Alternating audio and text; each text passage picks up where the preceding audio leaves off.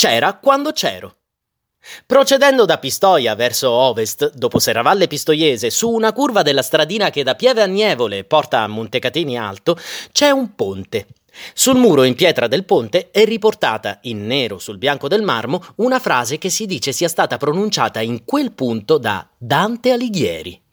Era l'inizio del 1302, quando con un processo farsa il guelfo bianco Dante fu condannato dai guelfi neri all'esilio da Firenze.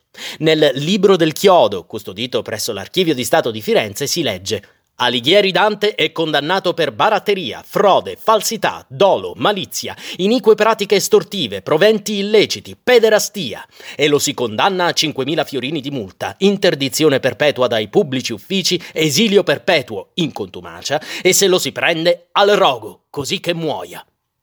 Si narra che un giorno, mentre passeggiava proprio su quel ponte, il sommo poeta fu trovato da due soldati dei Guelfi neri che lo cercavano per arrestarlo e metterlo al rogo, anche se non lo avevano mai visto prima.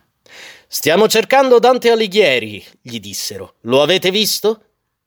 C'era quando c'ero, rispose Dante.